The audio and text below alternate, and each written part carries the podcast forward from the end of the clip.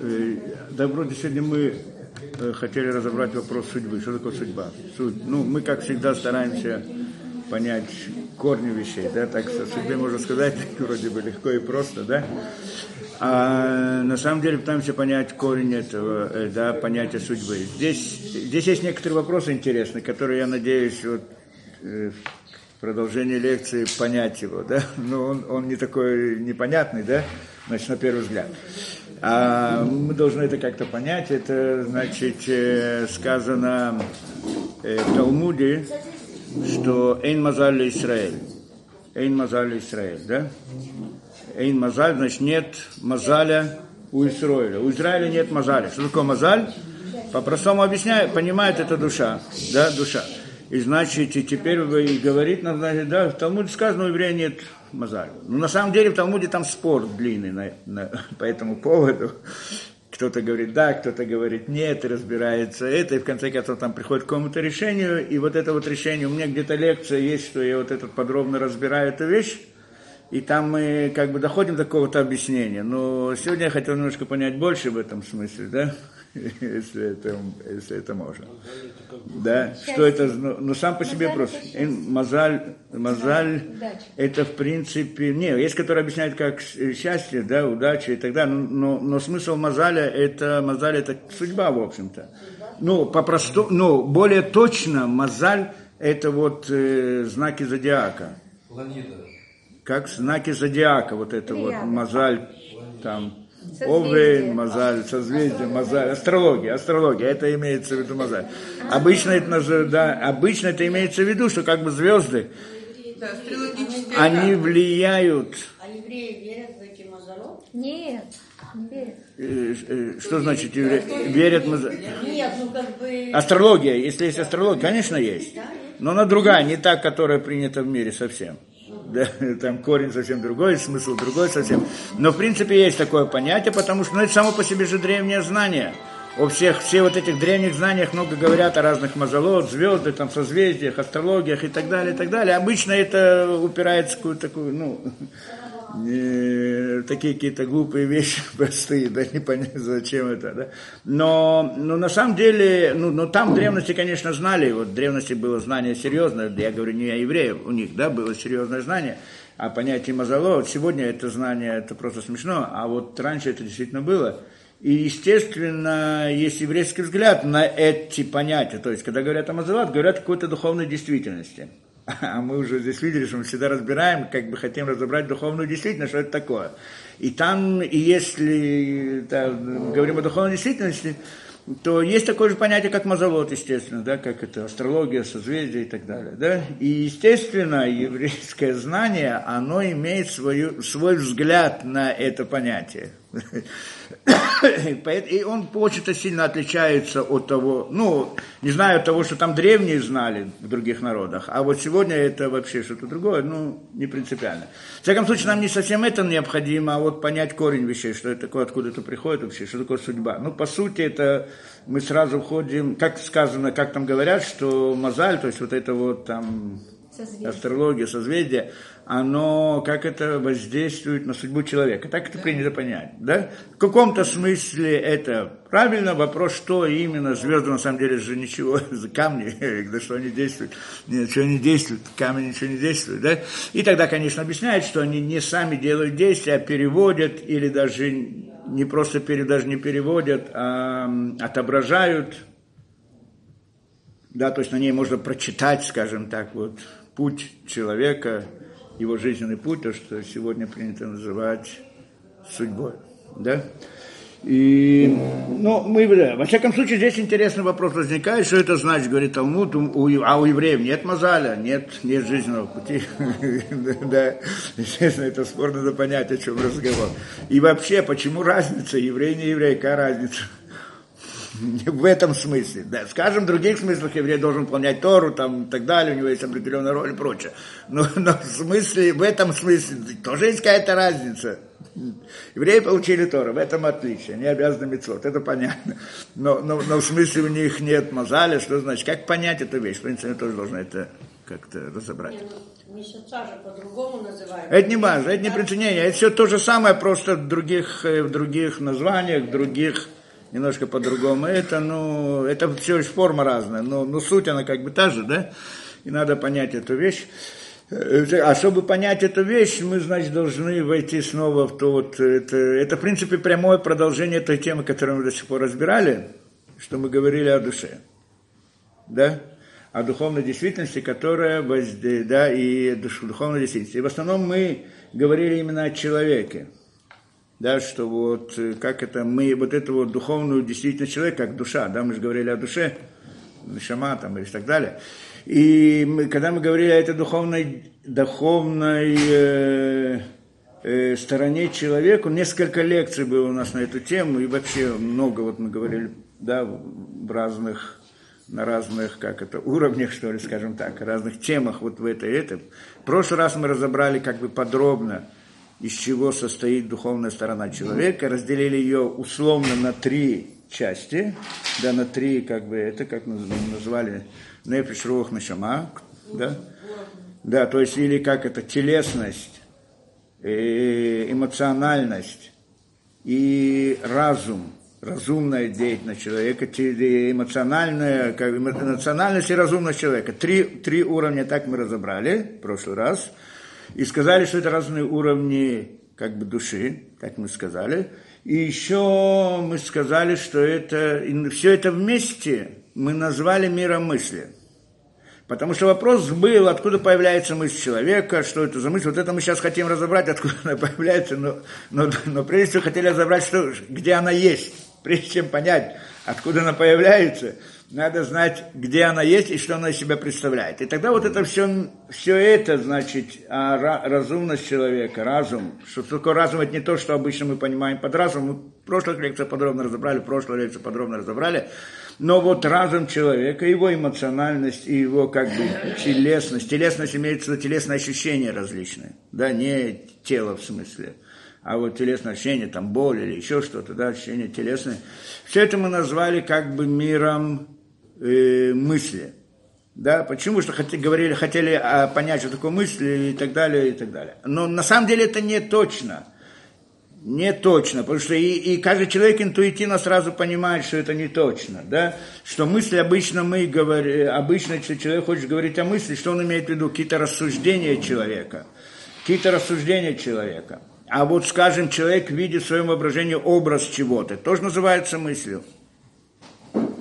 Да, если говорить о рассуждениях, то это не рассуждение. Это некоторый образ, который человек видит или ощущает какую-то боль. Это явно не мысль. Но мы все это назвали как бы мысли просто условно, потому что не хотели разделять там на части, потому что это как бы... Э, да, то есть, э, для, чтобы упростить эту вещь. А на самом деле, почему мы все это объединили? Потому что мы хотели сказать, что мысль это то, что вызывает действие человека – не, не мозг вызывает мысль и так далее, мы это, с этим спорили, а вот этот вот э, э, духовная сторона человека, она вызывает в мозгу различные реакции и так далее, кто хочет так смотреть через мозг и так далее, и тогда и приводит человека к действию.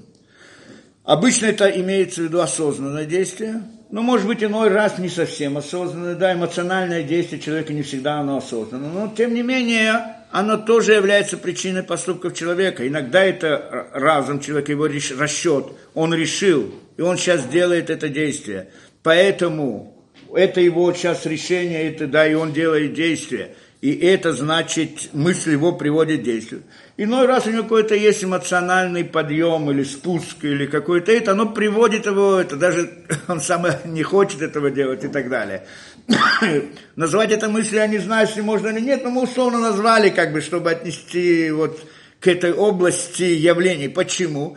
Потому что это тоже приводит к действию человека. Ощущения телесные тоже приводят к действию человека.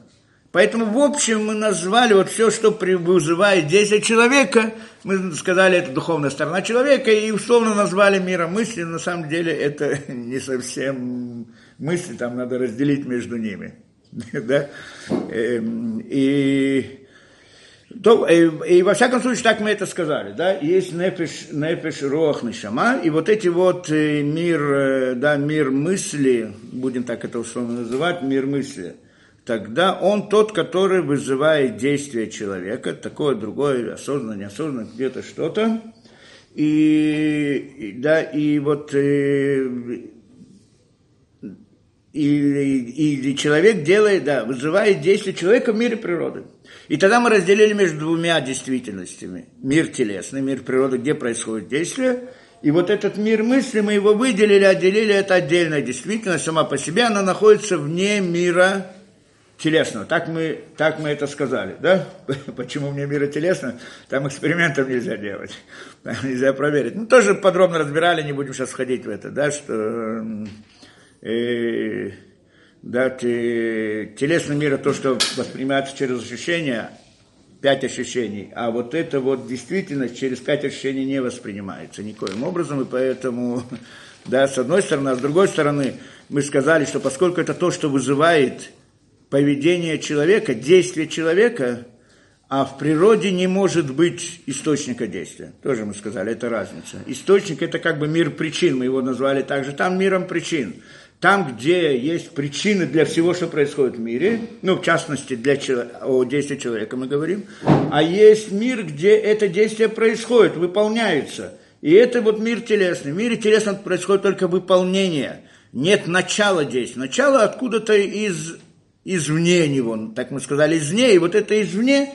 это то самое, тот самый мир мысли, о котором мы говорим, только мы все там вместили вместе, воображение, там, ощущения, эмоциональность и так далее, все это назвали миромыслием именно поэтому, что оно, значит, то, которое вызывает это действие. Это как бы две действительности, одна вне другой. Более того, мы пришли и сказали, что если посмотреть хорошо на мир природы, то мир природы находится только в воображении человека. Да? Потому что на самом деле это вопрос, когда мы смотрим на мир, и мы знаем о существовании мира вне нас только на основе различных раздражений, которые попадают в наши пять ощущений. И у нас нет никакой возможности проверить, если эти раздражения действительно посылаются вот этим миром, который вокруг нас, и он такой действительно есть, как мы по этим раздражениям о нем судим, или же кто-то другой, который хочет, чтобы мы видели тот мир, да, вот тот мир, который мы видим, он раздражает нам нервы, таким образом, чтобы мы именно так и видели. Нет, нет возможности проверить. Да, это философия тоже такая идея в некоторых течениях философии, да? Но нет, нет, нет возможности это дело проверить, и поэтому, но, но, но сам мир, который он находится, так бы, не сомнения, весь все, что мы видим, мы видим только в своем воображении. Мы предполагаем, что вне нас, вне наших глаз, вне ощущений, это действительно так и есть, как мы видим внутри себя. Но на самом деле находится в нашем воображении. Да? И тогда получается в нашем в ком нашем, и тогда, если мы посмотрим хорошо, на что это похоже, кто это наш, кто это? Тот, кто действует в этом, действии, в этом мире, который находится в нашем воображении. А кто действует? Мысль, как мы сказали, да, человека, ну назовем это мыслью. Мысль человека она делает. Значит, человек что-то подумал, что-то это. Получается, что мысль человека, вот это вот все, что мы сказали, непиш рох нишама, это как бы определенная реальность. А вот мир, который мы видим и считаем его природой, это только то, что находится в нашем воображении. То есть воображение того, у кого есть эти мысли. По-простому. То есть на, на примере, как мы привели пример, что как, например, э, человек видит во сне различный образ, видит сон, да? Человек-то он реальность, а сон, то, что было во сне, это же не реальность. Но когда он находится внутри сна, он видит это как реальность. Для него это как реальность. Так вот, человек, он реальность, он спит, да, мы его знаем. Но сон, те события, которые происходят, они вроде бы не реальность. И, но они не реальность относительно этого человека. Но внутри сна это реальность. Но мы просто скажем, что человек, он видит сон. Сон это он просто что-то себе придумал. Почему придумал? Что находится в его воображении. А он реальность вот такой, как он есть. То же самое скажем насчет нашего мира. Этот мир мы тоже видим в воображении. В том самом воображении, в котором мы видим ту самую реальность во время сна, не в другом. И, и поэтому можем сделать такую параллель. Да? Мы или отдельный человек? Отдельный человек. Каждый из нас. Я просто говорю, мы, каждый из нас. Да? Просто по рассуждениям. И, и, и вот так мы и сказали, что это как бы весь этот мир природы находится в, в телесном мире, в воображении того, кто есть реальность. Кто он есть реальность, вопрос. Ну, вот это непишрох нашама, про который мы говорим. Тот, кто делает действия. И вот, и, и если это так, то, то, кто-то скажет, что вот этот мир природы, он тогда, тогда это нереальность, точно так же, как сон нереальность. Это не совсем так. Потому что это большой вопрос, что такое реальность. Потому что тот, кто видит сон, я не говорю о теле, а вот о его душе того, кто видит сон, он сам реальность или нет? Здесь мы приходим к некоторой идее, что когда мы захотим выяснить, откуда возникают мысли, откуда они приходят, мы только пока... Мысли, в смысле, я имею в виду все, что мы до сих пор перечисляли, э, образы, там, ощущения, рассуждения и так далее, и так далее. Все вот это вот, мы назвали это особой действительностью, которая находится вне мира природы, а она откуда приходит? Мы в прошлой лекции пытались, вот, э, как бы задали этот вопрос, но не ответили. А она откуда приходит? Кто она? Природа? Не-не, вот эти вот самые мысли, вот эта совокупность мыслей, как они возникают? Где их корень? Да? То есть э, мир природы, телесность, мы сказали, возникает воображение того, кто видит, у которого, у кого есть это воображение. Просто, да? А вот сами вот эти его рассуждения, они откуда начинаются? Они начинаются в другом мире, который находится вне этого мира мысли.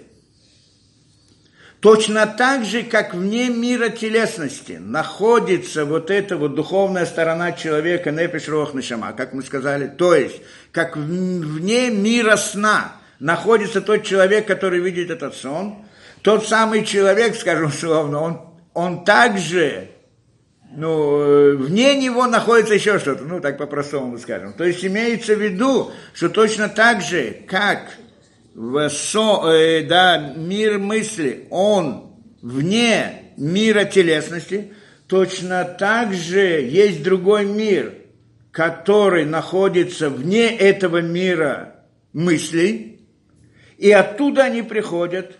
Более того, относительно того мира, они тоже как сон. Да?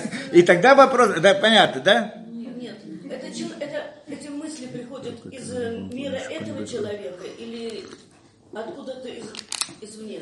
Что находится вне, чело, вне мысли человека? Это вопрос действительно. Где там начинается я человека? Может быть, это уже не я. Это может быть не я. То есть получается, да, действительно, мы сейчас тоже попытаемся ответить на этот вопрос. Получается, и вот этот вот и вот этот вот мир, который находится вне мира мысли, да, относительно него мир мысли, вот тот, который реально здесь, мир мысли, он является как бы сном, назовем обратно сном, то есть то, что находится как бы, как бы в воображении предыдущего мира, но там нет э, воображения, друг, другая действительность, да? То есть, и поэтому, когда мы говорим, что есть реальность, это большой вопрос. А мир мысли, он реальность своей действительности. Мир телесный, он реальность своей действительности. Есть другая действительность мнений, что она еще более реальна. И так далее, и так далее. Там еще есть несколько слоев, и мы не будем, мы хотим только это понять. Это просто почему мы говорим о том, нам нужен именно тот самый мир, который находится вне мысли – для чего? Чтобы понять. Потому что до сих пор мы говорили о мире мысли, то есть о этом, да, значит, там, где мир мысли, мир причин для поступков человека, да, мир причин для поступков человека. Об этом мы говорили, его мы разбирали, о нем мы обсуждали. Теперь мы хотим понять, откуда они выходят. И вот то, откуда они выходят, связано непосредственно с понятием судьбы человека. Откуда Поэтому мы сейчас... По... Мысли. Мысли, мысли. Ну, еще раз. Мы говорили о мире, э, просто мы назвали это по-разному, чтобы облегчить понимание. Когда мы говорим о мире телесном, у нас возникает вопрос, где все начинается, то есть где причины этому. Причины где? Так эта совокупность причин для мира не находится в мире природы, а находится вне него. И когда мы в него входим и начинаем его понимать, осознавать, оказывается, это мир мысли – Потому что мысли те, которые делают действия, на самом деле точнее, не, не совсем мысли, где-то там мысли, где-то там ощущения, где-то там э, эмоциональность, но мы в общем назвали это миром мысли. условно. Это духовная сторона, это называется духовная сторона человека. Теперь мы хотим понять, откуда она выходит. И вот то, откуда она приходит, она непосредственно связана с судьбой человека. Да, и вот там решается, для чего, ну, судьба человека, в общем-то. И вот это вот, нам это интересно. Почему? И как, да, почему еще, еще здесь, здесь момент. Что на самом деле, что когда мы говорим о, э, да, мы до сих пор рассматривали о трех сторонах, как нефиш, рох, нашама, правильно? Нефиш, рох, нашама. Значит, это как это телесность, эмоциональность и разум, разумность. Но мы же сказали, что на самом деле у человека есть пять сторон, пять частей духовности, пять уровней духовности. Нефиш, рох, нишама, хая, ваяхида. А мы о хая ваяхида не говорили вообще. Почему? Потому что, ну, первая причина, то, что говорят, что э, как бы нишама – это самый высокий уровень как бы духовности человека, о котором мы говорили, оно, оно входит внутрь человека. Что такое внутрь? Ну, может быть, сейчас тоже коснемся, мы тоже говорили. И, и телесность, ощущения телесные находятся внутри человека. Что, что значит внутри, сейчас посмотрим. И, внутри, скажем, где это? Внутри его сознания, назовем так внутри его мысли, внутри его сознания. Да, что значит внутри? Это когда человек, э, сейчас приведем пример, когда человек получает информацию, он может получить информацию двумя путями. Одно внутрь, а другое снаружи. Одно внутрь, это внутри его мысли, внутри его возникает какая-то идея. Он получил. Откуда он получил вопрос, но он получил эту информацию внутри мысли своей. Он понял что-то. А иногда он получает информацию извне, различные события происходят вокруг него. Он тоже, это тоже он получает информацию. Когда он посмотрит на эти события, попытается подумать что-то, сделать какие-то рассуждения и так далее, прийти к какому-то выводу, мы говорим, что в каком-то смысле эта информация извне вошла внутрь. Куда внутрь? Внутрь его мысли. Беседа. Теперь, поэтому, когда мы говорим о внутри человека, это внутри его мысли. А, значит, телесность явно находится внутри него, потому что человек ощущает боль внутри себя в своих ощущениях, своих, своем сознании, своем воображении и так далее. Эмоциональность тоже находится внутри него, это понятно. Да, потому что человек эмоционален внутри, да, мы это хорошо знаем, там пробуждаются разные эмоции и так далее. Насчет нашамы, говорят, что нашама тоже находится внутри человека. Что такое нашама? Это разум. Но на самом деле не тот разум, как у профессора, то, что мы рассказывали, разные решать это, да, разные задачки и так далее, делать различные рассуждения, логические так, и эти. Они все находятся, мы сказали, внутри разума эмоциональности, потому что эмоциональность, она тоже разделяется на разум, эмоциональность и телесность внутри. Так это там где-то, но не, сама, не сам разум. Тот самый чистый разум назовем, это мы говорили, что это как бы внутреннее стремление человека к познанию, допустим, да? Или какие-то определенные принципы, которые он осознает, что вот так должно быть. Не знает, откуда это ему пришло, но он осознает какие-то моральные принципы или еще. А не технические вопросы. Технические вопросы там не находятся. Это идея разума.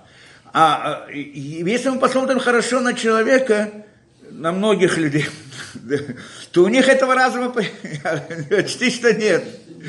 Или, скажем, бывает, но редко. Иногда вдруг у него приходит такое, да, такая на него философское настроение наступает, он начинает думать, а хорошо, плохо. Обычно это связано с понятием морали, что истина, что ложь, что хорошо, что плохо, что это. Это разум решает. Разум решает вот эти вот. Это тот самый разум, не технический разум, который находится ниже, а тот самый разум, это нишама. И вот про нее сказано, что она находится внутри человека, но это не совсем так. То есть в наше время сказано, что она вообще не находится внутри человека. А, но она может войти, может выйти, да, и вот она как бы, и в наше время говорит, что вот когда человек чувствует такой очень сильный духовный подъем, да, ну, такое, что человек вдруг, э, как это, согласен идти на пожертвования, на важные действия и так далее, и так далее, да, есть такие, это значит, что его нишама прикоснулась к нему. чуть как бы вошла, да, дотронула до него. Тот, у кого эта нишама действительно находится внутри, они были великие люди, это было в древности. Что, если находится постоянно, это были, да, люди, которые для нас это не непонятные люди, да, то, которые были такие, да, это великие, которые, да, у них все их действия, они не были действия, как у нас, которые вызываются разными нашими слабостями, желаниями, эмоциями. Человек, у которого разум внутри него, там эмоциональность не функционирует, она не решает, там решает только его вот это вот осознание истины. Когда разум находится внутри него, ничто не может стоять против него. Проблема в том, что у нас обычно он убегает быстро, а мы все, что мы делаем, потому что нравится, мы любим, у нас есть какие-то позывы, те, другие, более высокие, менее высокие, ну какие-то позывы мы действуем. А вот то осознание истины, которое приводит человека к действию, почти что у нас нет. Это, в прошлый раз говорили, это одна из причин, почему. Это в результате деградации поколений так это дошло, и это одна из причин, как мы говорили на прошлой лекции, почему человек в какой-то момент пришел к выводу, что он произошел из обезьян. Почему? Потому что вот эта вот та самая нишима, она настолько редко у него пребывает или вообще нету, да, то тогда он думает действительно, чем я отличаюсь от обезьяны. Она кушает, и я кушаю, она пьет, она пьет и так далее. Да? То есть, а, а когда у человека и присутствует этот разум внутри него, то тогда он видит очень большую разницу между собой и обезьяной, несмотря на то, что внешне похожи, да, но принципиальная разница совсем. Да. Просто в наше время люди, они слабые, и вот этого нет. Но в любом случае, техни, ну, принципиально как бы считается, что нашама, она находится внутри человека. Это человек идеальное состояние, в идеальном состоянии, душа находится внутри, и мы говорим, это понятие душа, она находится, то есть душа нашама Нишама, третья сторона, это разум, самая высокая, она находится внутри человека и приводит его к действию, и тогда этот человек цадик, в общем-то, праведник, он действует только в соответствии с разумом, с истиной, которую он осознает, и только так, и, и невозможно его подвинуть никакими слабостями и так далее. Да, всякое его э, поведение, когда он тянется за какой-то слабостью, в этот же момент Нишама выходит из него. Это идея Нишамы, что она входит и выходит. Ну, у нас она вообще снаружи, но, но по сути так должно быть, да, входит и выходит. И, а, как? Ну, как мы сказали, в наше время почти что нет людей, чтобы она, ну, ну, бывают те люди, которые сегодня большие, это значит, что у них э, в какой-то мере нишама, она связана внутри с ним. Есть сегодня большие, очень большие люди, праведники, сегодня тоже есть, да, это другой разговор. Это другой разговор, да, у них в какой-то мере она присутствует внутри них. И тогда мы видим принципиальную разницу между с нами, между ними. Это, не, на пример, ну, я приводил не раз пример, но хотя бы один из примеров, например, да, э, кто это был, да, ну, сегодня есть вот в Нейбраке там, скажем, Рабхайм Каневский, один из таких, или который был, его отец был стайпер, да, у него приходило как, ну, одна из историй, которая была к нему, ему приходит какой-то человек, ну, за благословение приходили, и вот заходит один человек, у него был сын при смерти, да, да и, и он хотел попросить, ну, чтобы тот в последний момент идет, значит, это, да, а он его первый раз видит, и как только он ходит, тот, то мы тут ставим, потому что это отец Рабхаим Каневска, говорит ему, твой сын умер сразу. Да, как только тот зашел, он ему говорит, твой сын умер. То есть, и, и, и, и вот таких разных примеров, или наоборот, приходит, говорит, там изменяется. Есть много, я просто привел один пример, есть много разных примеров, которые это, это говорит о том, что человек, когда у него есть вот это вот нашима внутри, он а поведение у него другое и видение совсем другое. Он начинает видеть то, что мы обычно не видим, потому что у нас закрыты глаза из-за наших слабостей и так далее. Да? да. Понятно. Но это, в принципе, состояние нашема мы говорим. Но, а про хая мы вообще не говорим. Хая это следующий уровень. Почему? Потому что хая ни при каких обстоятельствах не входит внутрь человека. Его сознание. Да, его это. Нашама может войти, а хая не входит ни в коем случае. И тогда вопрос, как она относится к человеку. Но, но, но она относится к человеку, потому что нишама, которая в него да, входит, корень ее из вот этой самой хая. Да? Это другой уровень души человека, более высокий. И вот этот, э, это вот это вот э, хая, она там и, а, а, там и устанавливает, там вот она в принципе несет в себе этот смысл судьбы человека, этого человека, частного человека. Есть еще один уровень, ехида, но она как бы общая для всех, или там еще что-то, да, мы это не, не будем ходить, в всяком случае, пока. Да, ну вот э, э, ахая это, да, это понятно, да? То есть получается, и вот это вот э, хая, то есть следующий уровень души, он, в общем-то, э, говорит о понятии, э, о понятии судьбы, и он никогда не находится внутри человека, а как же он приходит воздействовать на человека? Только снаружи. Как это снаружи? В рамках, с, э, как это снаружи, когда мы говорим, мы приводили пример, стакан – стакан, на него наливают, вливается, наливается, заполняется, а потом не вмещает больше и выливается наружу, правильно? Так та вода, которая вошла внутрь, она внутри, а та, которая снаружи, она его как бы тоже обтекает, да? Она мочит его, но снаружи, а не снутри, да? Нечто похоже на это, что вот то, что входит внутрь человека, это непиш, рох и нишама в каком-то смысле, а вот э, хая туда не может войти, нет, нет орудия, нет сосуда для того, чтобы она вошла, и тогда она как бы выливается снаружи сосуда и проявляется в виде различных событий, которые происходят с человеком. Произошло то-то, произошло то-то. То есть оно тоже как бы несет информацию, идею. Ведь нишома, что мы сказали? Она несет знание человека, то есть, да, какую-то идею, какое-то осознание, какое-то понимание, да, мы сказали, не знаю, он не может его понять, что такое, ну, но как-то это его, вот это сознание, оно, но оно приходит внутрь мысли его.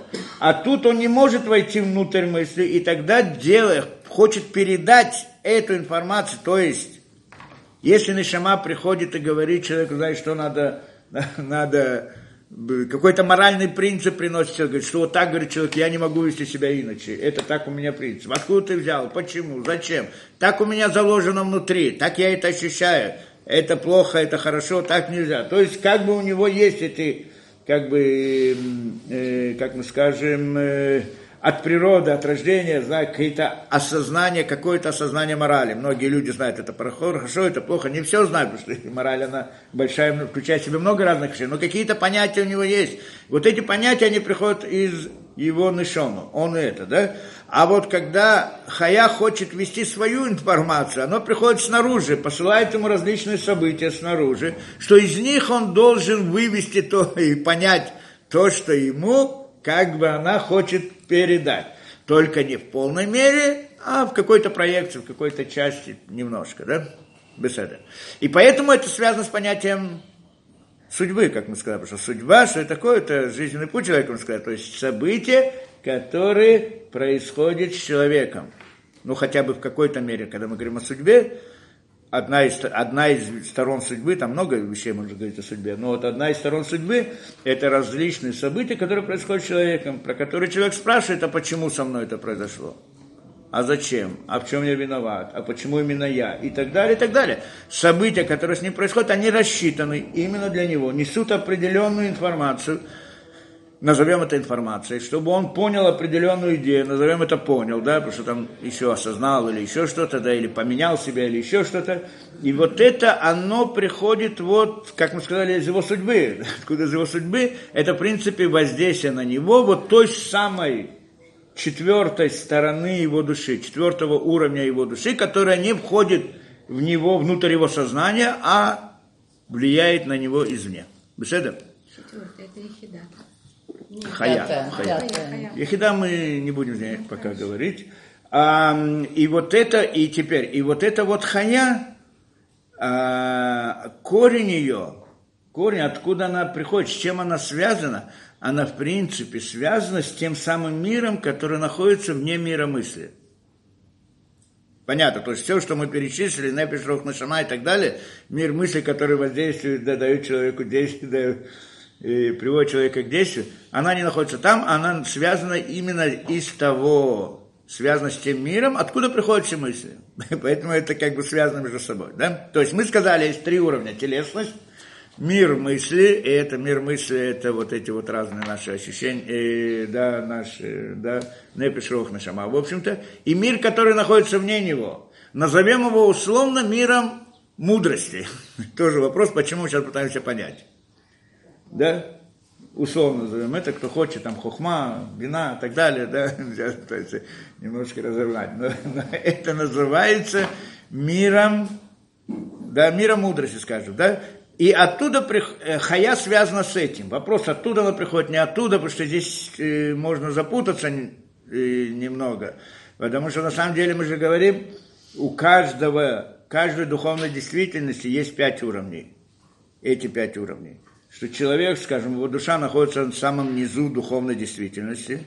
И у него тоже есть пять. Так казалось бы, пять у него это внизу, а то, что вверху у них есть свои пять и так далее. И тогда как вдруг может быть, чтобы хая человека оказалась в том мире, вне, вне этой самой духовной, кто-то может запутаться, но э, просто там скажу тем, кто немножко знает, так чтобы знал, где решение этого вопроса, потому что на самом деле то, что мы говорим, пять внизу и пять вверху, это только условно называем это, ну, это правильно, но это только в определенной мере, но на самом деле есть еще другая, другая связь, там как бы не, не двухмерная, мы же говорили, это не двухмерная и так далее. Да, там она связана, матрешка, да, матрешка, там она связана немножко по-другому, так что, э, скажем, хая нижнего, она связана с миром хая. То есть, кто хочет знать, то, то, что, то что говорится, что, э, да, э, что хохма Малхута – это Малхут Хохмы. Тот, кто понимает, так он, значит, поймет, как это работает, да? В каком-то смысле. То, неважно, не принципиально это для нас, да? Идем дальше. Секунду. Хая нижнего связана с чем? С миром, с, ниж, с нижней стороной снег, высшего мира. Снег? Высшая сторона нижнего мира, она связана так с низшей стороной высшего мира. Хая низшего связана с высшего. Э, скажем, если весь мир, человек, он, он, он находится внизу, и у него тоже есть пять уровней, скажем, четвертый уровень хая, это наиболее высокий уровень, скажем, один из наиболее высоких уровней, четвертый уровень, то он, э, э, но он находится в нижнем уровне, ну, в человеке это внизу, то в верхнем мире тоже есть четыре уровня, как минимум, да?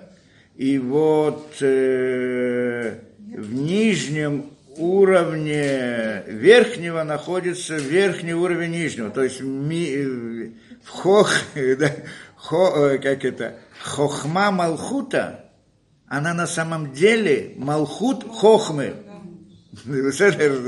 Связаны между собой. Как это связь, это сложно, но не будем в это входить, да?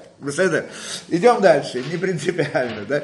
Теперь, и э, и, и дальше, и теперь. И, и значит, там, и, и поэтому мы должны, значит, чтобы понять вот это вот, прийти к нашему решению, мы должны понять, что там происходит в мире, который находится вне мира мысли. Да? И сейчас мы пытаемся понять, э, о чем мы говорим. Сказать по правде, вот этот мир, который, вот мир, мысль, мир телесный мы знаем, более или менее, мир э, мысли мы тоже можем как-то рассуждать, мы немножко можем посмотреть внутри самих себя, в, своей, в своем сознании и не, не все знать, ну хотя бы что-то как-то, можем в этом рассуждать. Мир, который находится вне мира мысли, а не, у нас нет о нем вообще никакого представления. Поэтому эта хая не может пройти внутрь человека, то есть внутрь, она же не входит внутрь человека, внутрь его сознания. Поэтому у нас нет никакого сознания, никакого осознания, что там. Но мы действительно говорим, то есть не мы а в книгах это говорят, но, но это говорят по аллегории только. По аллегории на примере того, что мы рассуждаем здесь да, это не сто процентов вот, не осознание до конца, потому что невозможно знать до конца, но в какой-то аллегории можно об этом говорить. Это то, что мы, то, что мы говорим. Теперь, и, и если, то есть, то есть там вне мир, э, вот этот вот мир мысли весь, мы э, можем дать, дать ему другое название, общее, сейчас может быть часто, потому что мы мир мысли мы назвали условно, да, а вот если сказать больше, более точно, это называется мир разума разум. Разум это бина, кто, да, это в принципе. Если смотрим еще точнее, то э, разум сам по себе, разум или бина, это только нишома. Да? А непиш, а рох и непиш, это уже ну, мы как назвали эмоциональность и так далее. И это то, что похоже на, сходится с тем, что мы сказали, что на самом деле это не совсем мысли, а мысли на самом деле там где-то в разуме, да, ну, тоже не по-простому, не, не важно, да, значит, во всяком случае, это мы хотим, что, я хочу сказать. И, и здесь, то есть, если мы смотрим на весь мир, то в нем тоже разделяется на пять уровней. Мир действия, что там, или, э, Э, что там, скажем, там или с ним связано понятие непиш человека, да, непиш, то есть телесность ощущения человека, мир создания, что там с этим связана эмоциональная сторона человека, или эмоциональность, или рог, то, что мы говорим, то есть это, как мы сказали, я бы, яцера, просто перевожу понятие, и мир разума, что с ним связано нишома, это понятие бины, это разум по-настоящему. А есть еще мудрость, мы сказали, хохма, она находится вне, она находится в другой действительности. Эти три связаны между собой, находятся как бы в одном мире, как бы. А между тремя этими и четвертым, который находится вне этого, есть огромное как-то э, раз, расстояние, разделение, да, разделение. В чем разделение, мы сейчас хотим понять это, да? Огромное разделение, что это один мир, а это совсем другой мир. Несмотря на то, что мы могли бы сказать тоже, нешома, рох и непиш – это разные вещи, но мы о них говорим одинаково, как бы они находятся в одном мире, просто на разных уровнях. А когда мы говорим о четвертой, и это, в принципе, хая тоже, и когда мы говорим о четвертой, то, что о мудрости, да, то тогда это совершенно в другой действительности.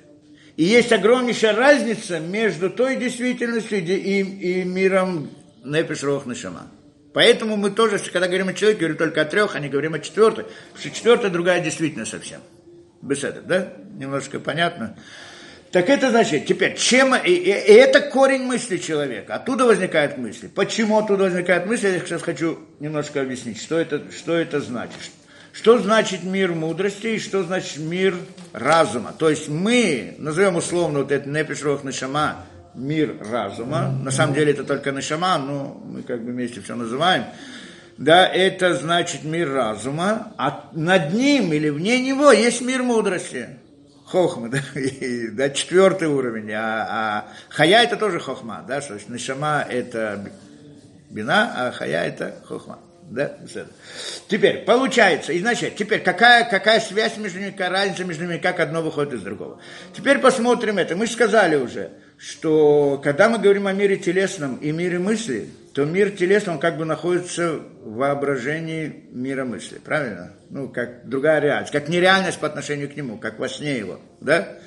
Теперь, относительно хохмы, разум, он тоже как бы находит, назовем это во сне воображение, не совсем, это неправильно, потому что там нет воображения, ну, как бы я хочу параллель провести, разницу, показать величину разницы, как велика разница между сном и человеком, между реальностью сна и реальностью человека, такова же и даже, может быть, больше разница между реальностью мира мысли и мира мудрости.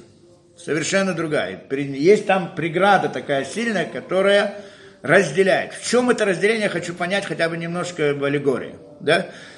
В аллегории чем отличается мир э, мысли от, э, от мира телесного. Давайте посмотрим. Во-первых, что такое телесное, да? И это мы должны понять эту вещь. Что такое телесное? Телесное мы видим различные объекты, правильно?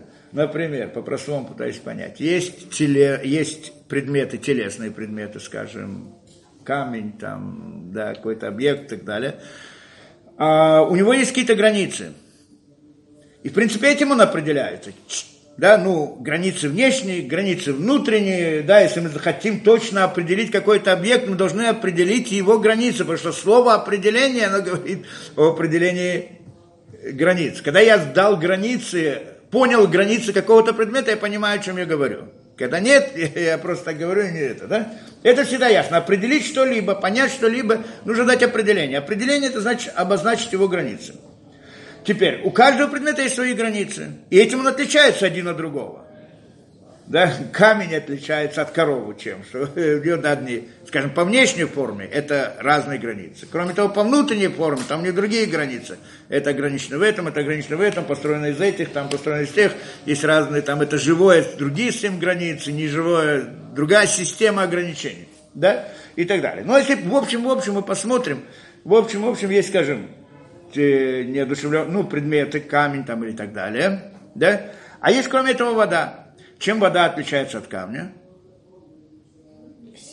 Ну, не, много, конечно, вещей, но первое, вот то, что с нашей точки зрения, у него другая система ограничений, правильно? Скажем, более того, вот я просто привожу это как пример, потому что на самом деле большой разницы между ними нет, но есть какая-то разница. А вот как пример, как аллегория. Там есть разница в том, что у воды, у, у тела, у камня, скажем, какого-то предмета есть четкие границы, в которых он может находиться в пространстве, пространственные границы, да? А у воды, скажем, нет четких. Она как может разливаться, если только ее поставить, а так она... То есть мы видим, что у воды меньше ограничений, чем у камня, условно я говорю, потому что кто-то скажет, если смотреть там внутрь, это может быть так и так, не будем это входить. Только для аллегории. Возьмем тот же газ, скажем, да, известный пример. Газ, у него, он, у него нет еще меньше ограничений, он может находиться там, да, в пространстве и так далее. Больше, чем, меньше, чем в воде у него ограничения, правильно? Кто-то приведет, скажем, не знаю, какое-то излучение, электромагнитное излучение, или совсем другие, меньше ограничения, более общее кто-то возьмет там квантовые да, действительности, там, там другие совсем. То есть мы видим в мире природу разницу в ограничениях, в системах ограничений. И этим объекты один отличается от другого.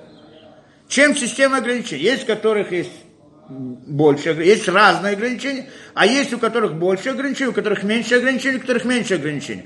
То есть, чем больше ограничений, тем больше он определен, да, тем больше это. И, то есть, ну, даже в телесном мире мы видим вот это разделение на ограничения. На, у кого-то больше ограничений, у кого-то меньше ограничений. Но именно эти ограничения, эти границы, они дают нам определение этого каждой вещи. Да? В том же самом смысле и в духовной действительности тоже. Просто это приведу для аллегории. То же самое, если мы посмотрим на наши эти, да, что мысли, мысли тоже, телесные ощущения, то, что мы говорили, назвали мысли тоже в каком-то смысле, оно очень, оно как бы, у него нет оно отличается от телесности. Чем? Все вот эти вот духовные сторона человека, чем отличаются от телесности? У них нет вообще, совсем, и, как это, э, пространственных и временных ограничений. Как говорю, что такое пространство и время, да? Кто-то там добавит еще другие. Но это в принципе, то есть тот, кто ограничен пространство и время, находится внутри мира природы. Тот, кто не находится внутри мира природы, не ограничен в этом. Нет этих ограничений вообще. И этим отличается мир мысли от мира, то есть мир духовный от мира телесного. И это, поэтому это другая действительность. Но внутри него есть своя система ограничений у каждой вещи. Скажем, у телесных ощущений большие ограничения – у мира, он как-то связан с телесностью, да, у мира, там, у человека видит разные образы и так далее, а, она тоже своя система ограничений, он в конце концов как-то э, орудует какими-то телесными образами, хотя на самом деле нет там телесности, но образы-то он как-то ими орудует и так далее. в рамках этих образов, то есть какая-то система ограничений. Рассуждение – рассуждение человека, это мы говорим эмоциональность, что образ связан с понятием эмоциональности. Эмоциональность ясно, что всякие эмоциональные ощущения связаны с, с многими разными вещами, они, у них есть своя система ограничений. да, меньше, чем у телесных у ощущений, в смысле боли и так далее. А у эмоциональной меньше ограничений, но свои ограничения. Если мы приходим к рассуждениям человека, у них свои ограничения. Какие ограничения человек начинает рассуждать что-либо, какая система ограничений, то, что вот мы, да, говорят, часто связывают с понятием логики. Человек, когда мы мыслим, то есть, в принципе, сейчас мы говорим о мысли по-настоящему, да, когда мы говорим о мысли, то есть человек рассуждает определенные вещи, и он, его рассуждения, они или должны быть, или так они, иначе не может быть, что они в рамках определенных логических правил – он не может рассуждать вне этих рамок. Откуда он взял эти логические правила, это вопрос сам по себе. не выучил из мира природы, ни в коем случае. Да? То, что человек видит, закономерность, например. Он видит закономерность. Прошло один событие, потом за ним выходит другое событие. Он говорит, смотри, наверное, это связано с этим. Проверяет еще раз, еще раз, еще раз. О, оно связано. Мы могли бы сказать, что он увидел это в мире природы и этому научился. Это неправильно принципиально. Потому что... Да нет, там какое-то животное смотрит на это то же самое, видит и этому не учится. В чем проблема здесь? Знание. Это э, знание о том, что дол, должна быть или может быть закономерность, связь между событиями, с, это знание заложено в его осознании, в его мысли. И с этим знанием он приходит исследовать мир. И когда он видит разные события, он уже знает, что может быть связи между а, событиями. Только вопрос, если здесь есть, а здесь нет. И здесь, поскольку он увидел, что оно связано много раз, говорит, да, здесь есть, а здесь нет. То есть посредством этого знания он строит картину мира, а не то, чтобы исследуя мир, он к этому пришел. Исследуя мир, он просто э, осознает, что здесь есть, а здесь нет, здесь одна связь, а здесь другая. Вот эта вот связь между событиями, закономерность, она вообще тоже заложена в основе логики, потому что логика, даже, скажем, те же самые математические, даже математическая логика в каком-то смысле, да, все эти вот понятия, о которых мы говорим, разные правила, которые, да, если, если, если а, A больше B и B больше C, то A больше C. Откуда я знаю? Откуда я это взял? Можно сказать, что это я наблюдал в жизни. Если бы у меня в моей мысли не было такого понятия, что так оно должно быть, и через него я не смотрел бы на мир, то я бы к этому не пришел бы, даже если бы видел бы это в мире.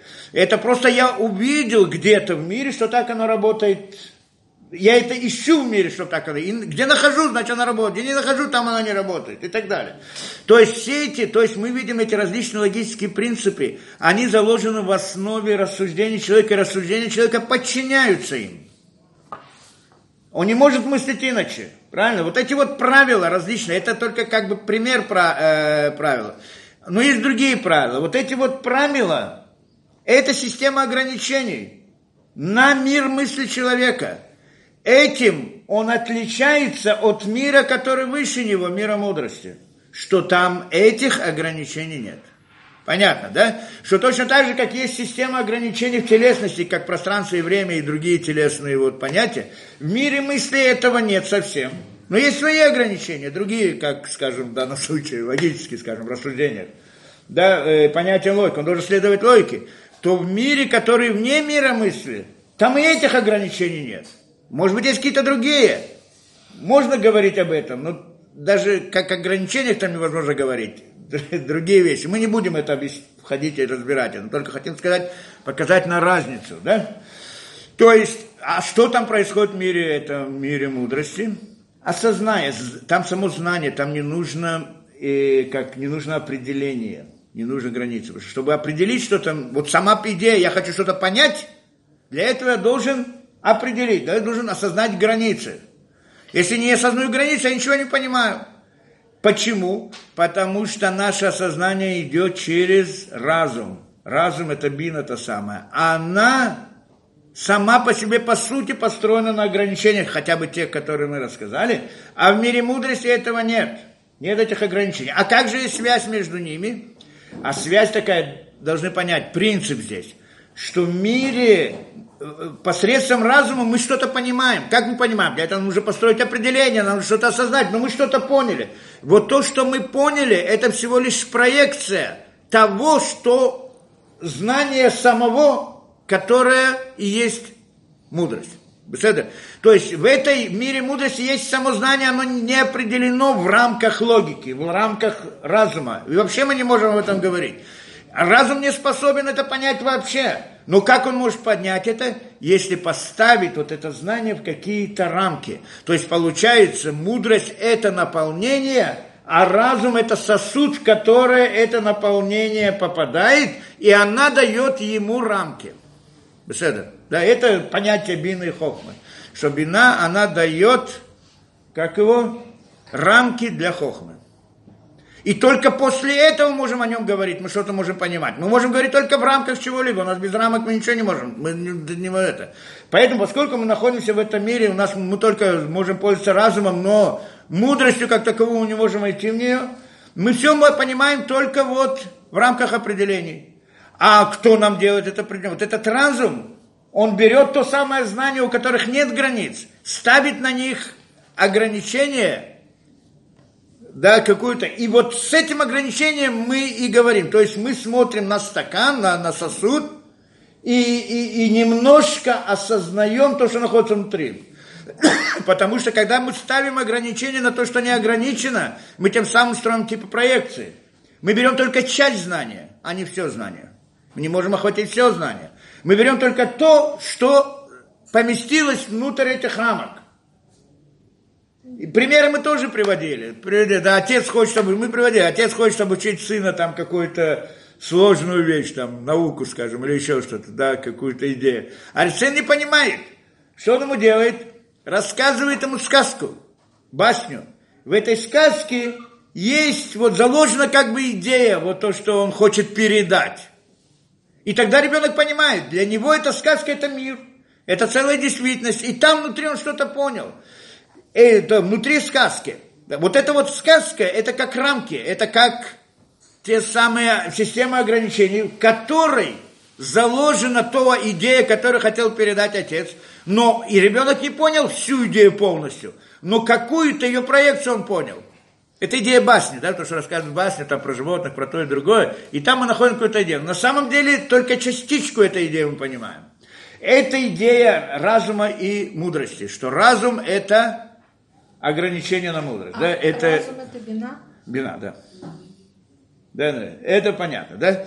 Поэтому, значит, мы, да, это, и, и вот это вот у нас разделение между миром э, да, миром разума, назовем так, и между миром мудрости. И тогда получается на четыре уровня, как бы, да, мы снова сказали, действие, создание, творение и, и хохма, и разум, и мудрость.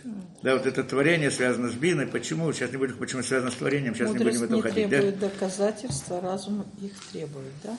Э, мудрость это, это, это... Не требующая доказательств. Ну, ну, а в разуме, ну так, можно так логика, сказать. то нужно доказательство нужно требует, требует доказательства то, что я не вижу непосредственно. То, что я вижу непосредственно, мне не нужно доказывать. Я это вижу, что мне доказывать. То, что я не вижу, мне нужно сказать, значит, что это, то и так далее. Ну, в каком-то смысле скажем по-простому в аллегории, что мудрость – это идея видения, знания, истины непосредственно. А разум – это посредственно, то есть через какие-то рамки, через какие-то границы, то есть какая-то проекция, какая-то часть и так далее. Да? Это, это, да, это то, что мы сказали раньше между ними. Поэтому получается здесь, да, и, и это здесь, что мы, для чего мы хотим это сказать, чтобы понять, что вся вот идея создания, да, это идея ограничений. То есть в, в мире мудрости нет тех вообще ограничений, которые в этом, и поэтому, да, и вот переход от высшего к низшему – это увеличение ограничений, создание границ. И вот та граница, которая есть между миром мудрости и миром разума, она велика в чем? именно в том, что там происходит огромнейшее сокрытие. Потому что идея ограничения построена на принципе сокрытия. Да? Это то, что мы всегда говорим. Огромнейшее сокрытие человек не знает. Точно так же, как в мире телесном происходит сокрытие, и мы не видим мир мысли вот по-настоящему все это, да, этот переход одного к другому, это, да, а, да, это вот система, да, идея сокрытия. Так чем больше происходит сокрытие, так возникают миры. Потому что когда все раскрыто, видно, что ничего нет. Только когда скрыто, вдруг человек видит то и видит другое. Это идея создания мироздания, создания миров. То, теперь идем дальше. И поскольку мы это, мы это разобрали, теперь идем дальше. Это значит мир мудрости. И вот там также заложено, вот с ним связана также идея Хая, четвертого уровня э, души человека, что это, в принципе, тоже хохма в душе человека, да, мудрость в душе человека, которая не в душе его, в общем-то, а где-то вне него, которую он не осознает, но и там заложена идея судьбы. И теперь попытаемся понять вот это вот, оттуда она приходит, то есть мы поняли причину, откуда приходит мир мысли. Что такое мир мысли? Как приходят мысли? Мысли это, это что такое мысли? Ну, мы говорим о рассуждениях, не будем говорить там эмоциональность и так далее. Что это рассуждение? Это попытка построить рамки на какое-то знание. Правильно, да? Я рассуждаю, что я рассуждаю, думаю, вот что-то вижу, я ничего не понимаю, что там, это хочу сейчас понять. И рассуждаю, если это так, то это так, может быть так и так и так. То есть я строю в своем сознании некоторую систему ограничений. Вот все это знание не охватил, в какой-то мере охватил. То, что я построил, я охватил. Я это создал, да? Я это понял. Это я понял. И так возникли мысли. Это мысли.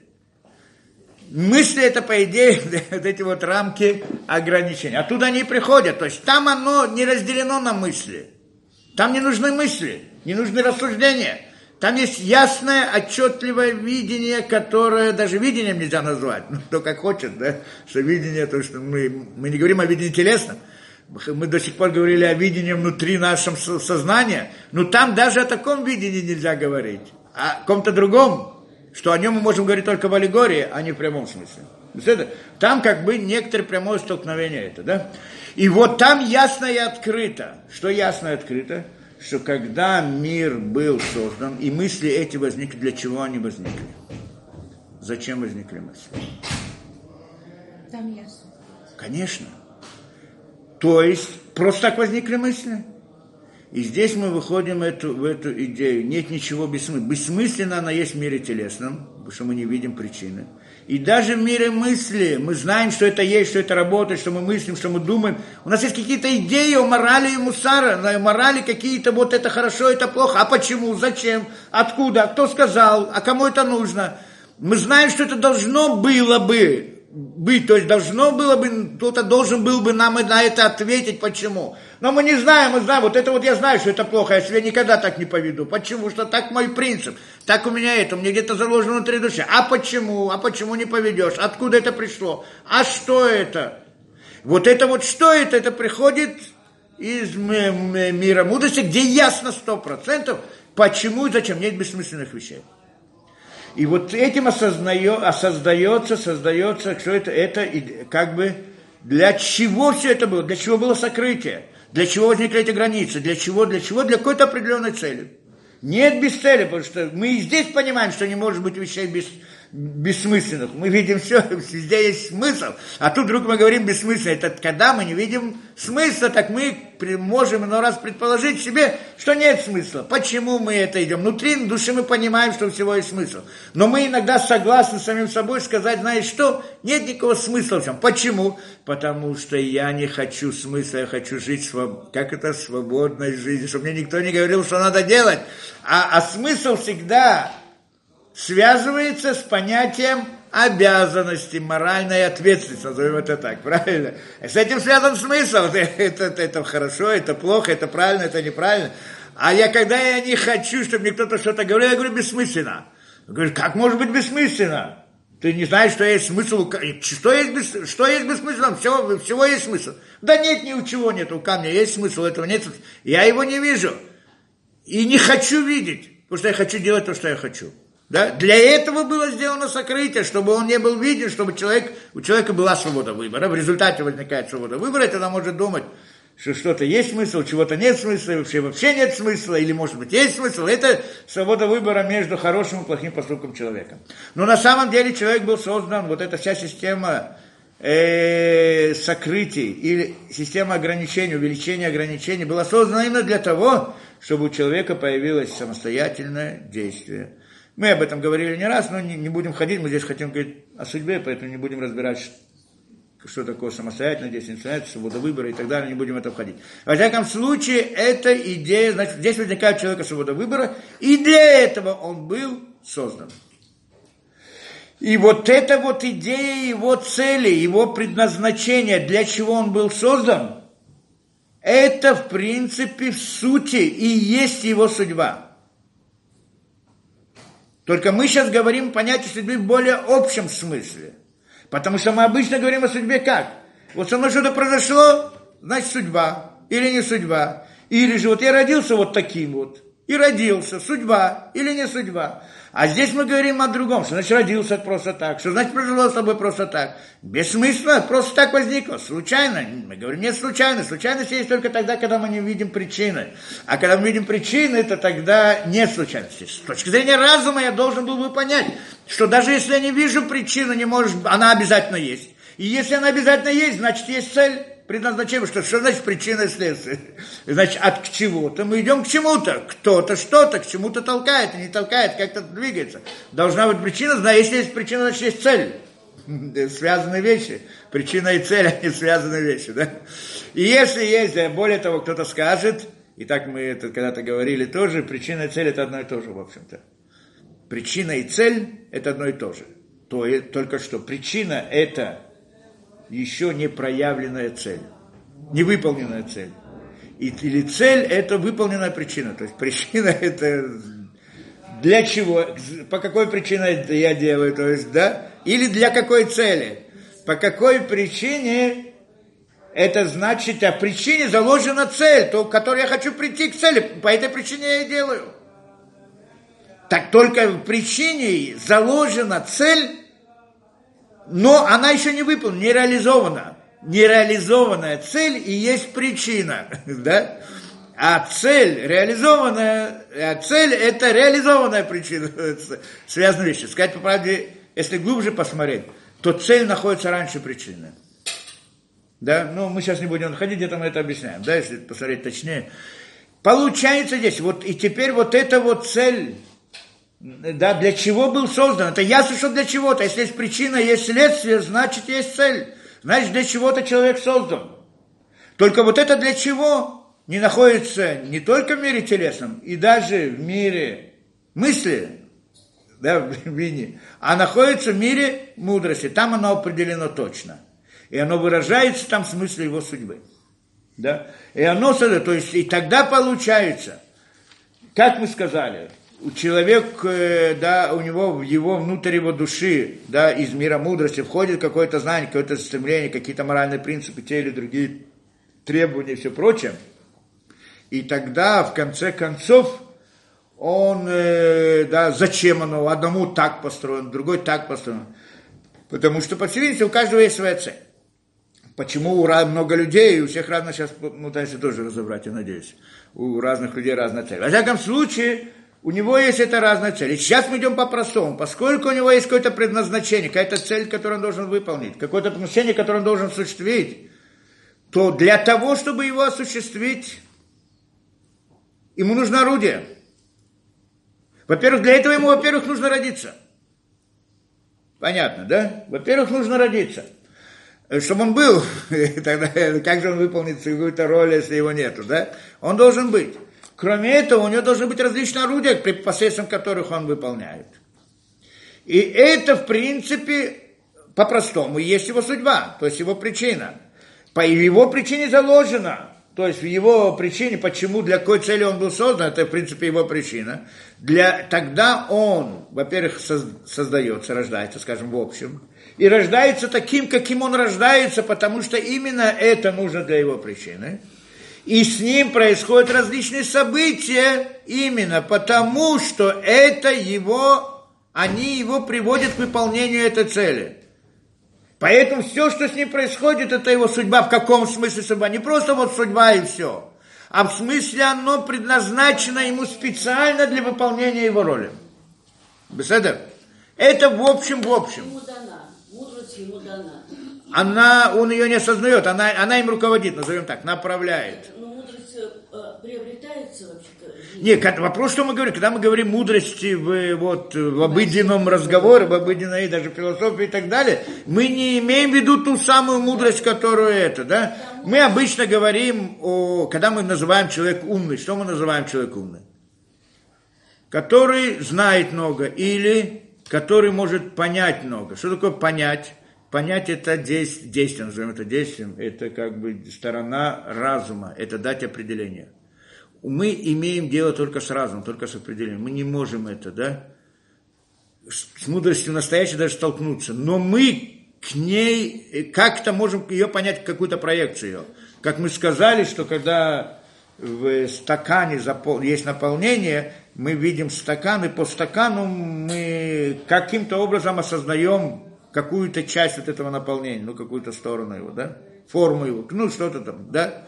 Это идея вот умная, потому что когда говорят о мудрости, говорят о мудром человеке, что ясно, что когда это, тоже, это тоже называется мудрость для нас, потому что это как бы через разум мы постигаем частицу мудрости.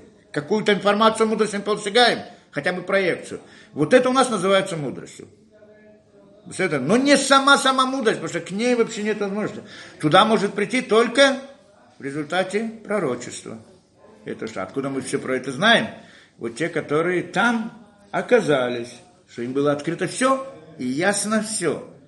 Это мир пророчества, это вот в принципе дойти до самого того места, где вот этот мир мудрости, и там тоже есть разные уровни.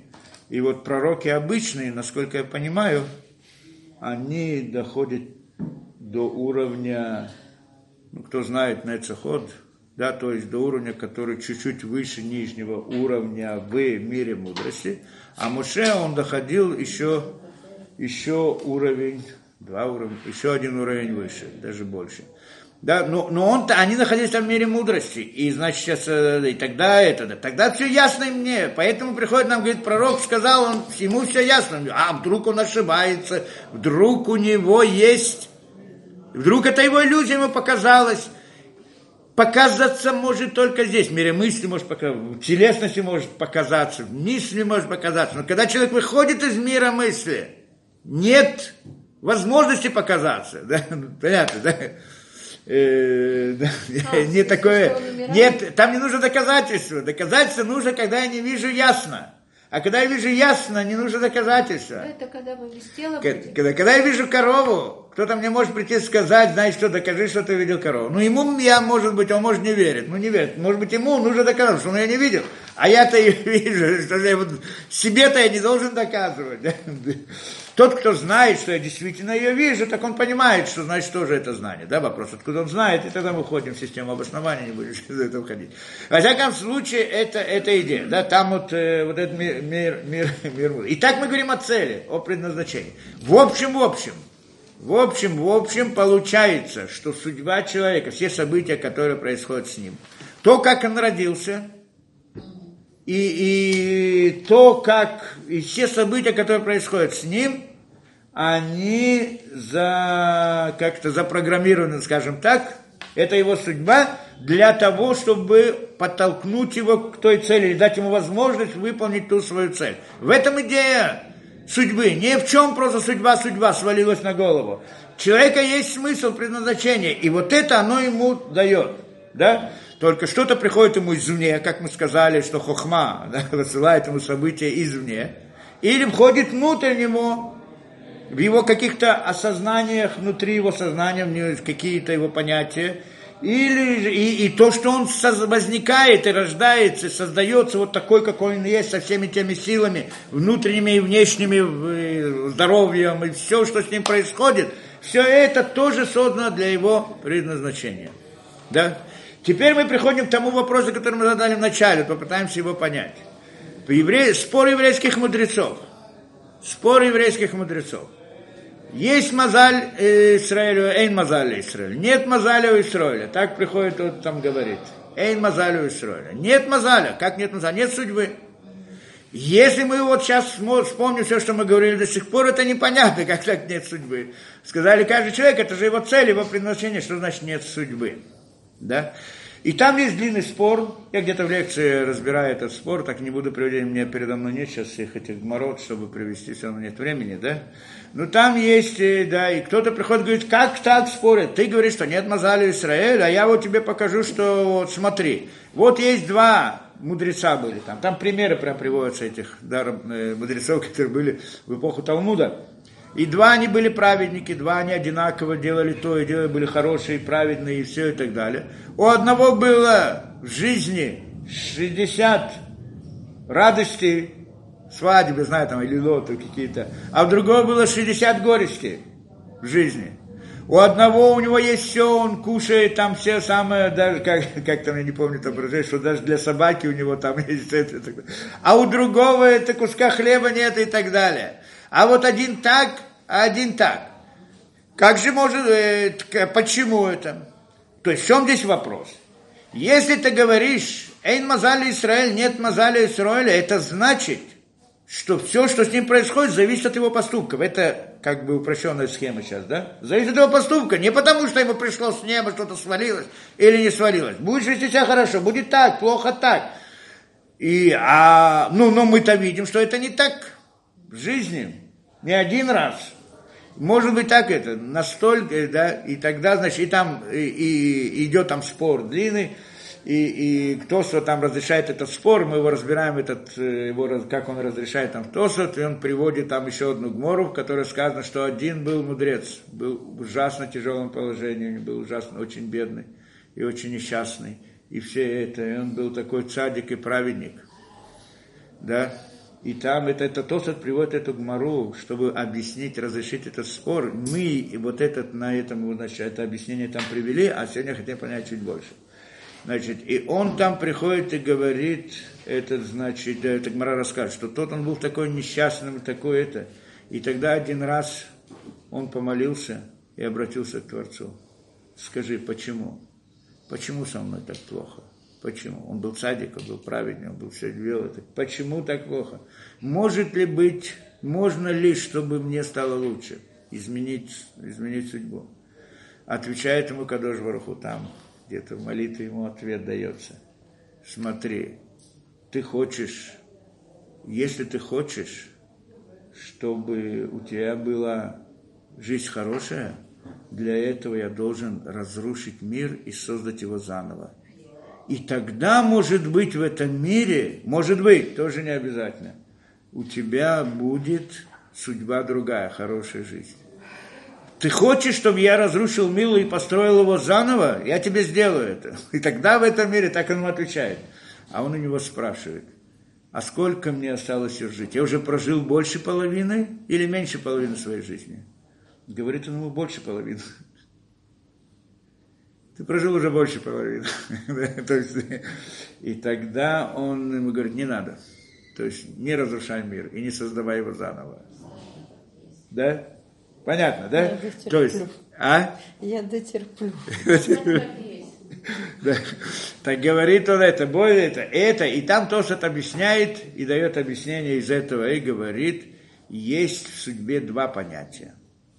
Есть то, что, есть то, что э, он должен выполнить, орудие, для которого что он должен что-то выполнить. И для этого посылаются разные события, такие, другие, третьи. И если он выполнит, то это так. Если не выполнит, то это так. Вот про это, или, скажем, как в смысле орудий, вот про это сказано in Мазалю Израиль.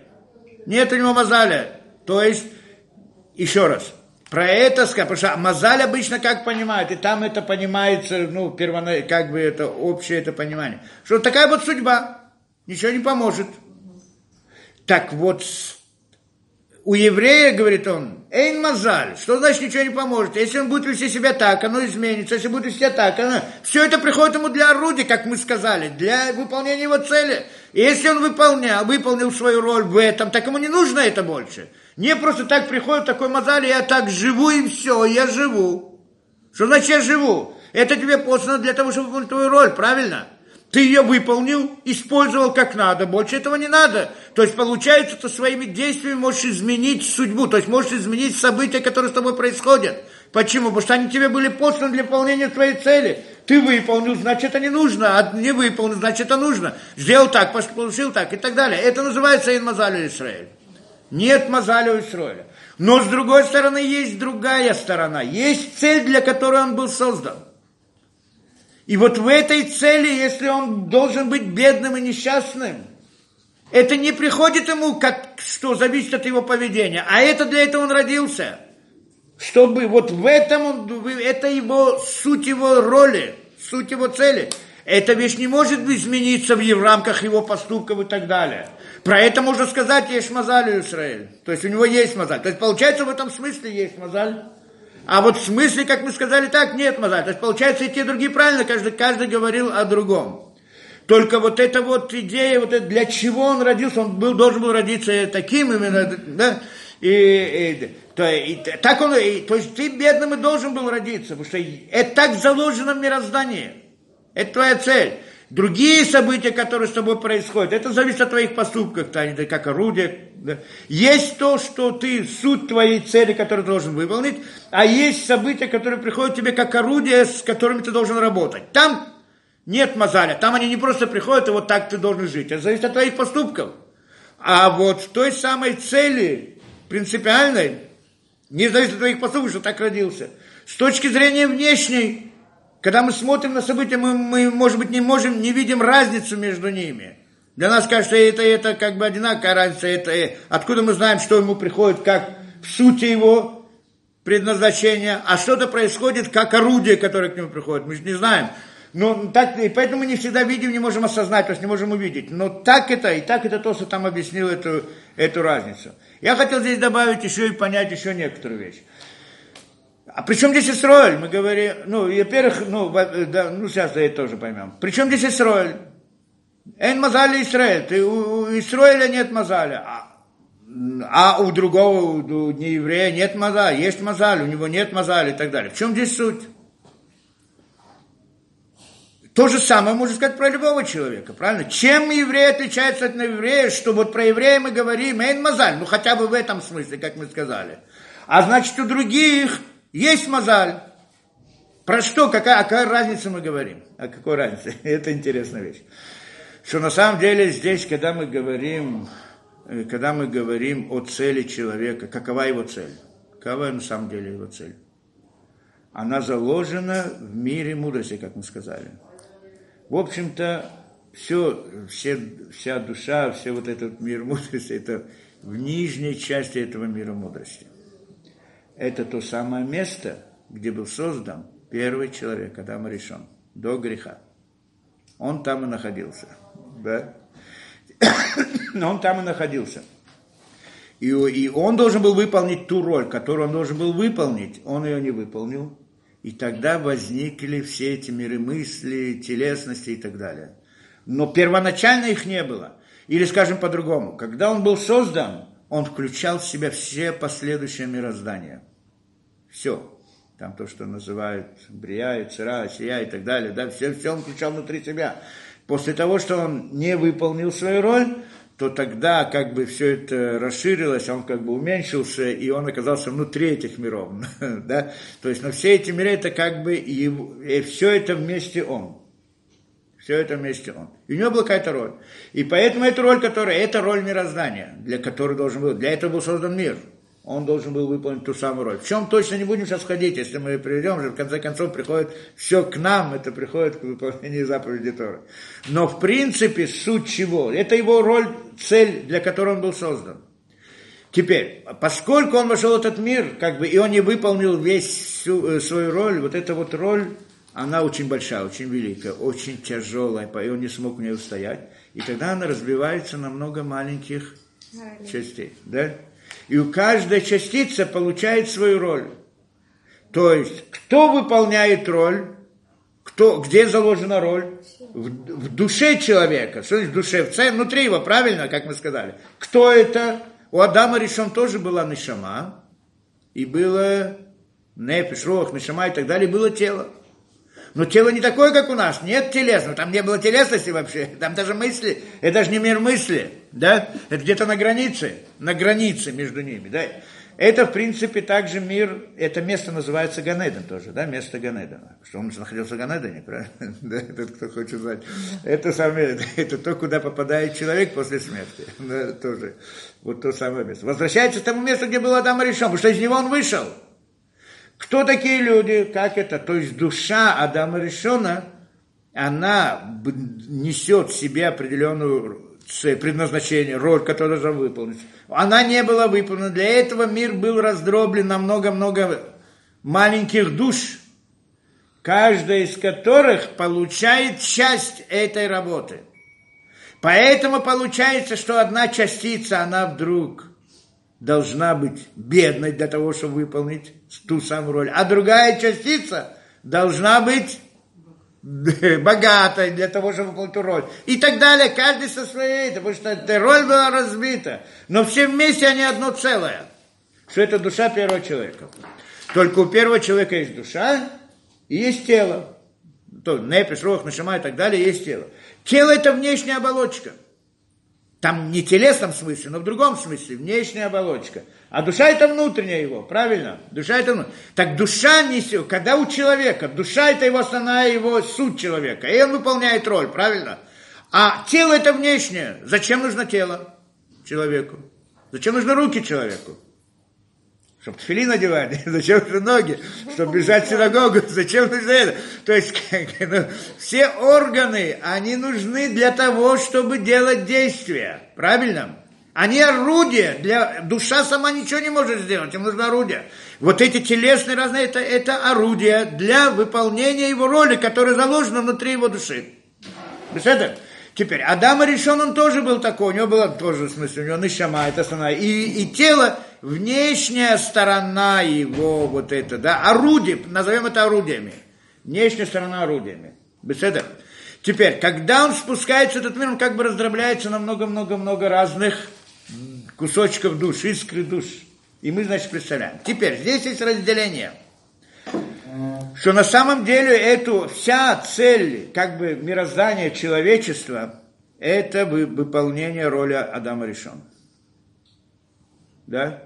Поэтому каждый, он, он значит, части, каждый несет как бы частицу от Адама решена. Каждый человек несет внутри себя частицу иска Адама решена. Вопрос только, из какой стороны Адама решен. С какой... У Адама решена есть было много, есть Нефиш, Рух, Нашама, есть тело, есть сердце, есть почки, легкие, ну, в логическом смысле, да, как орудие, как это. Здесь произошло разделение, когда Авраам заключил союз с Творцом, он заключил с ним союз, что он выполнит, он берет на себя задачу выполнить ту самую роль Адама решен. И поэтому было сказано, что у тебя выйдет, из тебя выйдет еврейский народ. И они будут нести эту роль. Какую роль? Адама решен. Где заложена его роль? В его душе, Нишоме. Поэтому весь еврейский народ, они искры души Адама Решона. И все вместе они, как мы говорим, это единое, это один, един, народ это как одно целое и так далее, все вместе она душа Адама Решона. Поэтому роль еврейского народа в этом мире – это выполнить ту роль, да исправить то, что, то, что Адам решен нарушил, и продолжить дальше исправить то, что он должен был сделать. Да? И эта задача возложена на еврея. Почему? Потому что Авраам заключил союз с ним. А спрашивают, почему другие нет? В принципе, в то время могли и другие тоже взять это на себя, эту роль, но эту роль берется добровольно, она не может, ее не может заставить человека. Она берется добровольно. Поэтому сегодня тоже тот, кто из других народов хочет взять на себя эту задачу, выполнить эту роль, это, то тогда он делает гиюр. И он получает частицу души, другую, обновляется его душа, получает из души Адама Решона. Все же другие народы, какая их роль в этом мире? Быть орудием для евреев выполнения их роли, помощником – содействовать каким-то образом, таким, другим, третьим, как иной раз как пряник, иной раз как, как палка, иной раз так или так, или так, кто как. Правильно? У каждого человека есть тоже душа. Откуда приходит душа? Мы сказали, что все, все приходит от Адама Решона. Но вопрос, с какой стороны Адама Решона? Еврейский народ, душа еврейского народа приходит из души Адама Решона, нишома его, что в ней заключается его роль. А души других народов они приходят из его тела, из его окружения. Тело, оно не тело телесное, а там тоже душа, ну, там все духовное. Да, только это духовное как орудие, это духовное как цель. Там есть разные разделения в ограничениях и так далее, как мы сказали. Да? Так они приходят оттуда. Поэтому э, тело какую роль играет для человека? Орудие для выполнения роли самой, а роль сама заложена в его душе. Так поэтому получается, что еврейский народ, он получил душу Адама Решона, как бы не разделилась между ними, А другие народы, они получили свою духовную сторону, свою душу из внешней стороны Адама Решон. Беседер?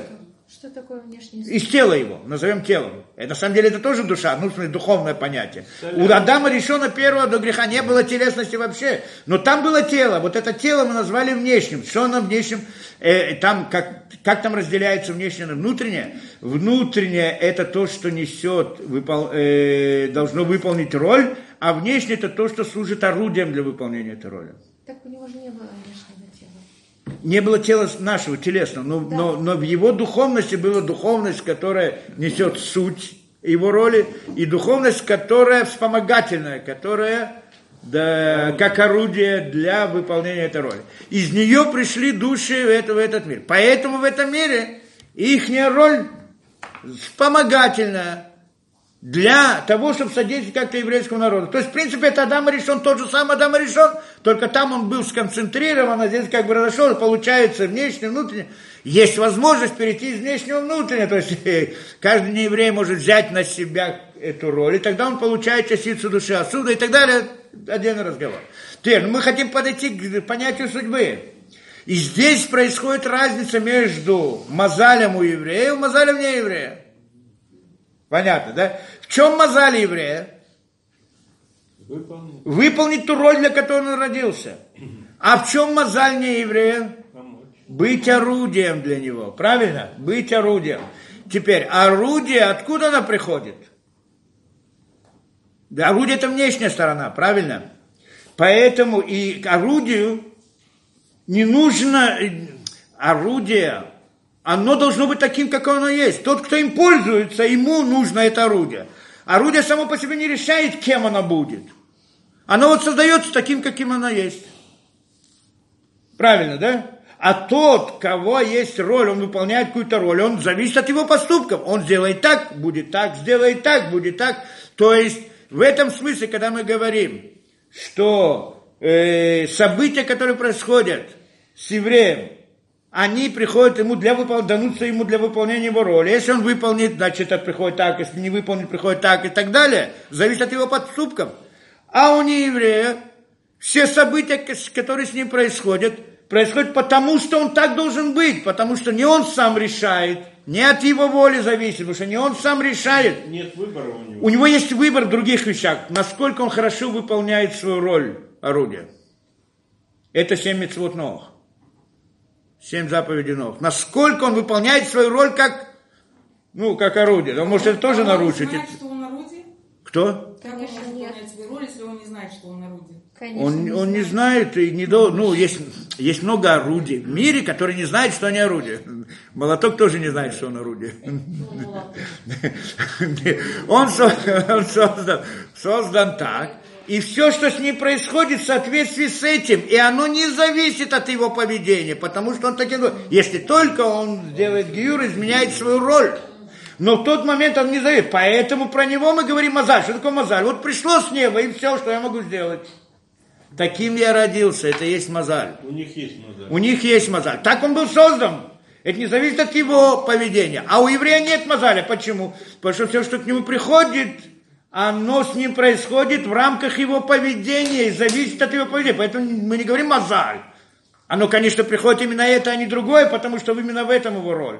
Это в каком-то смысле тоже его мозаль, да, то есть его цель, его предназначение. Но как, когда мы понимаем мозаль как то, что вот происходят какие-то события, я не знаю, что будет, да, ну вот пришло, что такое, да, вот произошло, упало на голову, так произошло, я могу сделать. Да, вот этот мозаль, у такого еврея нет, оно ему предназначено, оно какое-то действие, он должен его выполнить и так далее, да. У других оно приходит вот само по себе. Поэтому сказано, что, поэтому вся астрология у нееврея построена на чем? На звездах. А на евреев звезды не влияют. И это было заложено в том, что когда Авраам получил, как это, заключил союз с Творцом, Творец его поднял над звездами, то, что мы там пишем, да, учим. Что значит над звездами поднял? Над Мазалем. Что нет Мазаля. Что значит, кого нет Мазаля? Потому что что приходит от звезд? Ну, не, не сами звезды, а через них приходит. Через них приходит влияние как с различных событий, что это относится к внешней стороне мира. то есть относится к орудиям. Почему к внешним мы же уже учили, что мы смотрим на мир как круг. И, и, и духовность, духовность воздействует на нее с двух сторон. Одно сверху вниз и одно снаружи внутрь, правильно? Снаружи внутрь это вся природа и так далее. А сверху вниз зависит от поведения человека. Снаружи внутрь круга не зависит от поведения человека, как все, что происходит в природе, а сверху вниз, воздействие сверху вниз зависит. Мы до сих пор говорим от воздействия сверху вниз, то есть это что душа, сознание и так далее, все, о чем мы говорим, одно выше другого и так далее. А в природе нет такого, в природе приходит оно как, как бы, скажем, на одном уровне, не совсем точно, и, и воздействие приходит снаружи. Где это снаружи? Самое наружнее в мире природы это звезды, это мы уже говорили, что в середине этого круга находится человек, потому что у него самые сильные желания, он находится в середине, вокруг него находятся животные, что у них меньше желания, он более, мы тогда разбирали грубость и, и утонченность, да? Что человек, он самое грубое, у него самые тяжелые желания, самые большие желания. Вокруг него, назовем в этом круге, условно мы рисуем мир, условно, по схеме. Вокруг него чуть дальше от середины находятся животные, что у них меньше желания. Поэтому они ближе к краю круга, что за кругом есть духовность.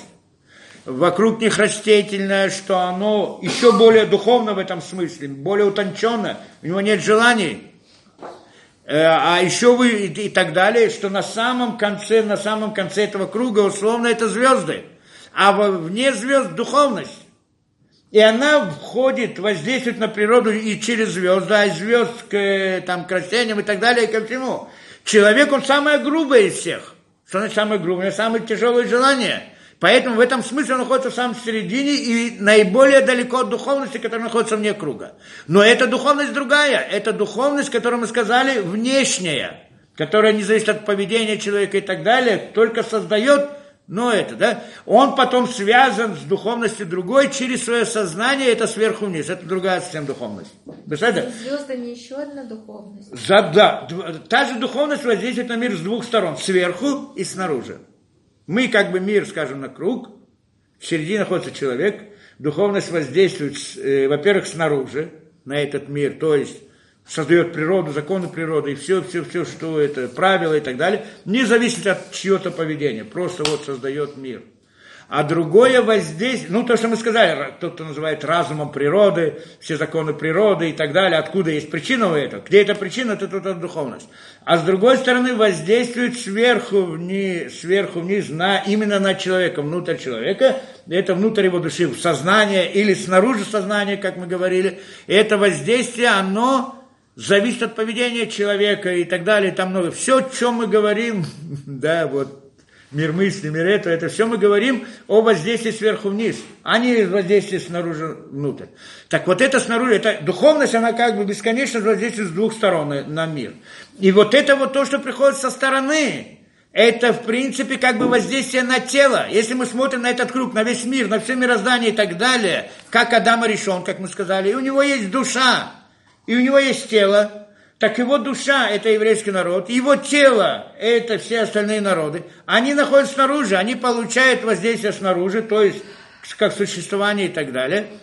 А, а евреи, как находятся в середине, они получают это сверху вниз, совсем по-другому. Да? И, вот, и это разница принципиальная. Поэтому у еврея в этом смысле нет мозаля, нет судьбы, потому что зависит от его поведения. А они, как орудие, они не зависят, не зависят от поведения. Он орудие, он так, такой должен быть, чтобы, можно, чтобы еврей мог выполнять свою роль. Должен быть такой человек, такое действие, такое, такое место, такой камень, такое дерево, такое это, да?